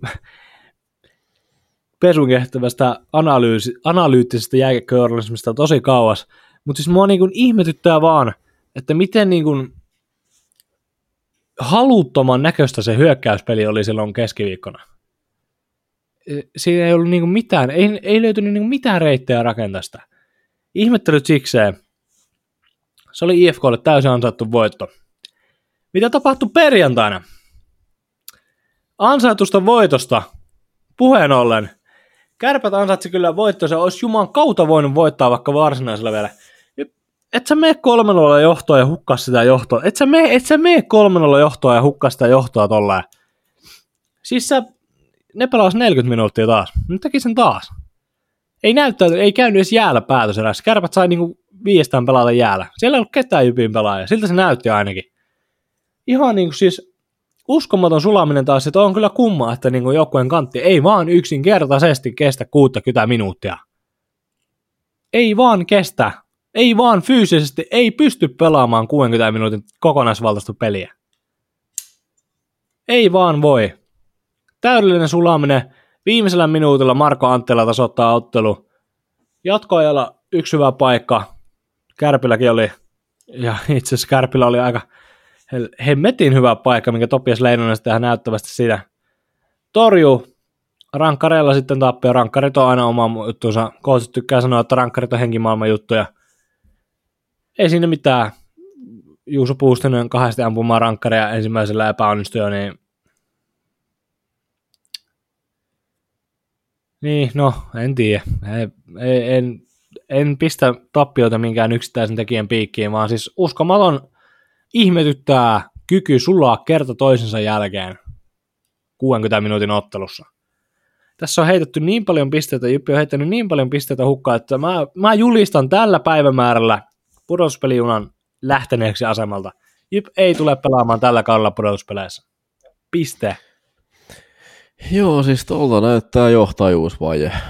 Ei, ei mulla muuta kommentoitavaa tuohon Jypin touhuun. Kyllähän siellä nyt taitoa olisi kilpailla, kilpailla tuosta playeripaikasta, mutta siis tuolta näyttää johtajuusvaje. Sitten kun sitä ei ole penkin takana, eikä sitä ole pelaajistossa, eikä sitä ole seurajohdossa, eikä sitä ole, eikä sitä ole oikein missään muuallakaan, niin se, että se, että kuka sen sitten sytyttää, niin sanotaan näin, että rumpuryhmällä on tällä hetkellä aika iso taakka hartioillaan, että jos pitäisi sieltä lasin ulkopuolelta saada se porukka syttymään, kun sitä ei yksinkertaisesti kukaan siellä kaukalon sisäpuolella pysty tekemään, mutta mutta joo, Jypin, Jypin kannalta alkaa näyttää aika pahalta. Et heillähän on tässä vielä siinä mielessä ihan, ihan tärkeitä matseja, jos mä nyt nopeasti avaan tämän Jypin, Jypin otteluohjelman tästä, että tota,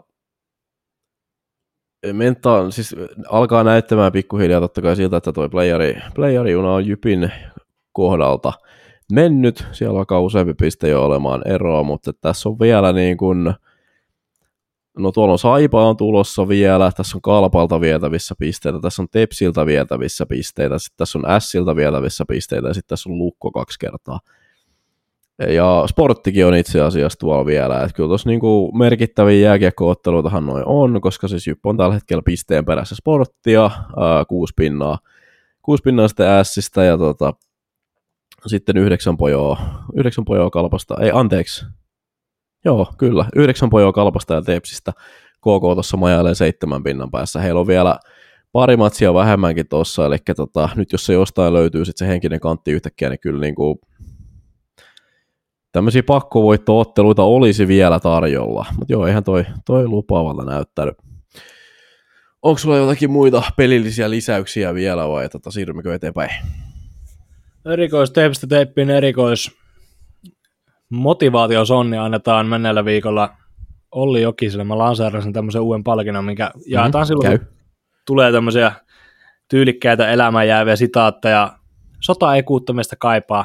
Se oli Tiedetään tosiaan, Jukureilla oli kuusi miestä EHTllä, EHTllä ja siinä olikin sitten aina helppo tappara heti keskiviikkona vastassa ja oli Jokinen julisti ennen ottelua Seemare, tai Maikkarin haastattelussa, että sota ei kuuttamista kaipaa. Jumalauta voitti 5-1. Kyllä. millaiset, tiedät kyllä mitkä, millaiset, niin kuin, kuinka kova, säkit, kassit. Niin, kuinka kova äijä sun pitää olla, että sä julistat, anteeksi neljä yksi oli se ottelu, mutta joka tapauksessa, kuinka kova äijä sun pitää olla, että sä julistat tuommoisen ennen ottelun, sit sä Juman kautta voitat hallitsevan tuplamestari 4-1 kotonas. Joo, ja kyllä ylipäänsä täytyy Jukureille antaa kehuja, että heiltähän lähti tosiaan sitten Kovarchikit ja Huhtanen ja Puistola ja Jormakka ainakin lähti Eurohokituurille ja musta tuntuu, että mä nyt unohdan jonkun, heittelen näitä tästä ihan hatusta vaan. Ei mutta Kovarchikit, Jormakka, Puistola, Huhtanen, yksi puuttuu. No, joka tapauksessa ei siinä ole niin väliä. Siihen vielä sitten joku merkityksellisesti. Jormakka. Sanoin Jormakankin. No, Ai. no mut joo. joo joka ja tapauksessa kuusi ihan kärkirukopelaajaa poissa, poissa kokoonpanosta. Ja tota just toi, että sä pelaat silti niinku tavallaan norma- normaalin jääkiekkoviikon, että sun koko homma ei niinku todellakaan kaadu. Sitten heillähän oli tepsiäkin vastaan, hehän johti sitä matsia pitkään, kunnes sitten Max Lindruth ilmoittautui takaisin paikalle, mutta Jukurelle täytyy, no Jukurelle voitaisiin antaa ehkä pieni tuommoinen paperisonni, että kuitenkin aika... Puolikas. Joo niin, puolikas paperisonni, että... Eikö paper, hetkinen, kuparisonni. Menee Joo, ihan sekaisin oma termistä. Annetaan, annetaan tota erikoisvasiikka vielä, platinavasiikka liikalle otteluohjelman sijoittamista EHTn päälle, mutta mä en aio enää käy sitä asiaa läpi. Se on nyt mennyt ja tyhmää se on, mutta No, en tiedä. Patrick Puistola loukkaantui EHTL, hän on, ei tiedä kuinka hän on sivussa, mutta ilkeältä näyttää. Joo, se on, se, se on, se on semmoista, se on semmoista tuon SM Liigan kanssa. Jos meillä ei vaikka olisi 60 runkosarjaottelua, niin näitä voisi ehkä vähän siirotella, mutta kuka näistä nyt mitään, mitään välittää. Tai jos olisi vaikka 14 joukkuetta, niin ei tarvitsisi pelata olisi vaikka tilaa sitten näille EHT-tauoille, ettei kärkijoukkueiden tähtipelaat yhtäkkiä häviä johonkin ja jossain sitten käytännössä merkityksettömissä maajoukkuepeleissä sitten pistä itseään pakettiin, mutta mitä näistä? Mitä näistä? Mitä pienistä? Teipistä teippiin, ja ladon seinätkin pysyvät ehjänä. Mutta jos ei sen enempää lisättävää tähän ole, niin siirrytään eteenpäin, ja yksi tämmöinen ehkä pieni sivusyy, minkä takia myös valitsin nimenomaan Konstan tähän kyseiseen jaksoon on se, että meillä on jälleen Teipistä teippiä podcastin edustaja, kaikkien suosikki tällä kertaa myös Konstan suosikki, jääkiekkovalmentaja, SM valmentaja pelin äh, teipistä teippiin kimpan kärjessä, eli eikö ei ole kärjessä enää, huono alustus joka tapauksessa. Kimpan nimi on Teipistä teippiin, ottelupäiviä on pelattu vasta 3 kautta 24, eli edelleen ehditte liittyä ehdottomasti mukaan, jos tota, yhtään kutittelee. Säännöt menee käytännössä siinä, että 11 vaihtoa muuten tulee kenkää, ja se tulee sitten ilman mitään varoituksia, että se tota, nakkaan sitten tukasta menemään, mutta mulla on tämä sarjataulukko tässä auki, ja täällä olisi nyt sitten sellainen tilanne, että Tokka on tällä hetkellä kärjessä, Jonne Laurila on metsästänyt, hän on käyttänyt jo valtaosan vaihdoistaan itse asiassa, hän on ollut viisi vaihtoa jäljellä, mutta 168 pistettä on kaivettu tähän.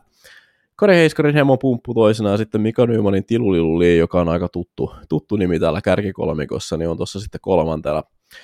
Sitten äh, tästä kun vilkaisen hiukan alaspäin, niin ensimmäiseltä sieltä viime pelipäivän aikana kahdeksannelle sijalle tippunut silti erittäin korkealla ja kunnioitettavassa asemassa tässä taulukossa sijaitseva johtaja Kiviniemen Dream Team. Konsta, annahan kommentit tilanteesta. Mua kovasti harmittaa, että Veikka ei ole tässä. Ehkä se lähti vaan oikeasti pakoilemaan mua, mutta tota, mähän sanoin, mähän sanoin teille.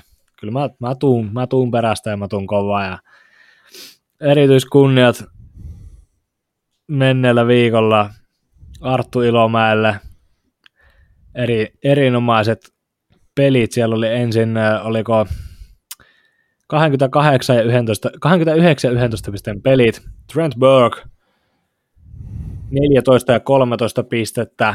Ja Max Lindroth otin vasta perjantaille. E, mietin vielä, että olisinko torstaiksi laittanut. Päätin ottaa, anteeksi keskiviikossa, päätin ottaa Josh Brookin siihen ja sehän sitten backfires, koska Lindroth teki jo tuon 30 silloin 30 silloin äh, keskiviikkona ja teki 29 sitten perjantaina ja otin hänet perjantain kierroksella mukaan, jonka takia jonka ansiosta olin perjantaina kärjessä. Sitten täällä on ilmeisesti, no täällä on, hetkonen, täällä Lukko HPK-ottelu on muuttanut tämän tilanteen. Joo, tosiaan meillä kär, kärkijoukkueellahan on tosiaan kuusi Lukon pelaajaa. Kyllä. Tämä on, tuota... Se on niin peliliike. Joo, mä en tiedä, onko, tää, tuota, että, onko mut haluttu savustaa noin kovasti tuolta tuota, tuota kärkisijoilta, sillä hänellä on enää viisi vaihtoa jäljellä, mutta no, arvostan kyllä yritystä, tai no arvostan onnistumista joka tapauksessa, että kyllä mä en mä olisi kärässä, vaikka mä olisin sen Lindrootin keskiviikossa ottanut, mutta joka tapauksessa olen erittäin tyytyväinen kahdeksanten sijaan, ja olen erittäin tyytyväinen, että olen meistä itse asiassa ensimmäistä kertaa jaksossa kerrottavan liikapörssiosion aikana kärjessä meistä kolmesta. Kyllä vain. Se on... kaikkea, että Veikka on vikalla sivulla, mutta niin. Se on tota, tällä hetkellä Konstan hallussa tämä teipistä teippiin kolmikon pörssikuninkuus. Itse sijoitun tällä hetkellä sijalle 32. Mä en ole käyttänyt yhtään vaihtoa vielä. Mulla on tämä oma porukkani tässä auki ja mulla on oikeastaan semmoiseen tietynlaiseen munattomuuteen vähän sulanut tämä alku, että mulla on, mitä mä oon tässä nyt oikeastaan tämän koko pörssi tai koko kauden ajan tehnyt, niin semmoinen aggressiivisuus ja semmoinen niin kuin, ettei liikaa säästellä, ei liikaa himmailla, se on kestänyt mulla ja nyt se sitten, jätin se sitten tekemättä ja se puri mua hanuriin, eli Max Lindruthin jätin valitsematta ja tota, myös sitten Steven Jandrichin tuossa ennen tota lukomatsia jätin valitsematta, eli siis mun menestys on tullut, tullut sillä, että mä oon kattonut niin kuin vaikka ennen, siinä vaiheessa esimerkiksi kun Seth Barton siirtyi KKCen aikoinaan, Bartonihan oli mulle semmoinen pisteharva, niin mä painoin sen välittömästi tonne joukkueeseen, ja Lindruth olisi ollut samalla logiikalla aika fiksua painaa, koska se maksoi sen 270 ja varmasti paljon vastuuta tulee, mutta en sitten jostain syystä uskaltanut vaihtoa käyttää siihen. Ja tota, urheilussa aggressiivisuus, varsinkin sitten kun mennään tuonne ihan maailman huipulle, niin aggressiivisuus yleensä palkitsee ja nyt olin sitten nössö, olin varovainen ja yksinkertaisesti vaan niin kuin vaisu ja siitähän nyt sitten tuli ansaittu rangaistus. Sitten mennään kolmas sivulle. Täältä löytyy, mistä täältä löytyykään? Hetkinen. löytyy.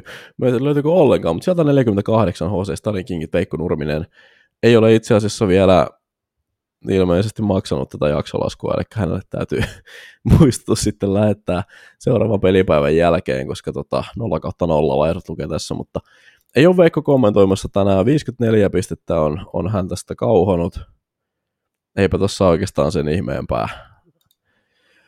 Öm, aika rientää ja nyt on sitten aika paketoida tämä, koska mä olen kuullut, että Konstallakin on aikataulu ja hän on siellä vähän niin kuin vaatteet päällä jo valmiiksi. Ja mietittiin tässä, että jos, jos varttia vaille kolme saataisiin noin purkkiin, tämä kello on tällä hetkellä viisi yli kolme, eli tota Konsta pääsee tästä nyt sitten poistumaan nopeiden loppusanojen saattelemana. Mun nimi on Leevi Kieseläinen, kiitos paljon kuuntelusta, kiitos Konsta seurasta ja tota, lähettäkää palautetta, haukkukaa, kehukaa, ehdottakaa asioita, mitä ikinä tulee mieleen. Nyt oli vähän lyhyempi jakso, koska ei ole mitään oikein tapahtunut ja aika paljon tämmöistä jaarittelua oli, mutta ihan, ihan kiva tehdä tällaisiakin välillä.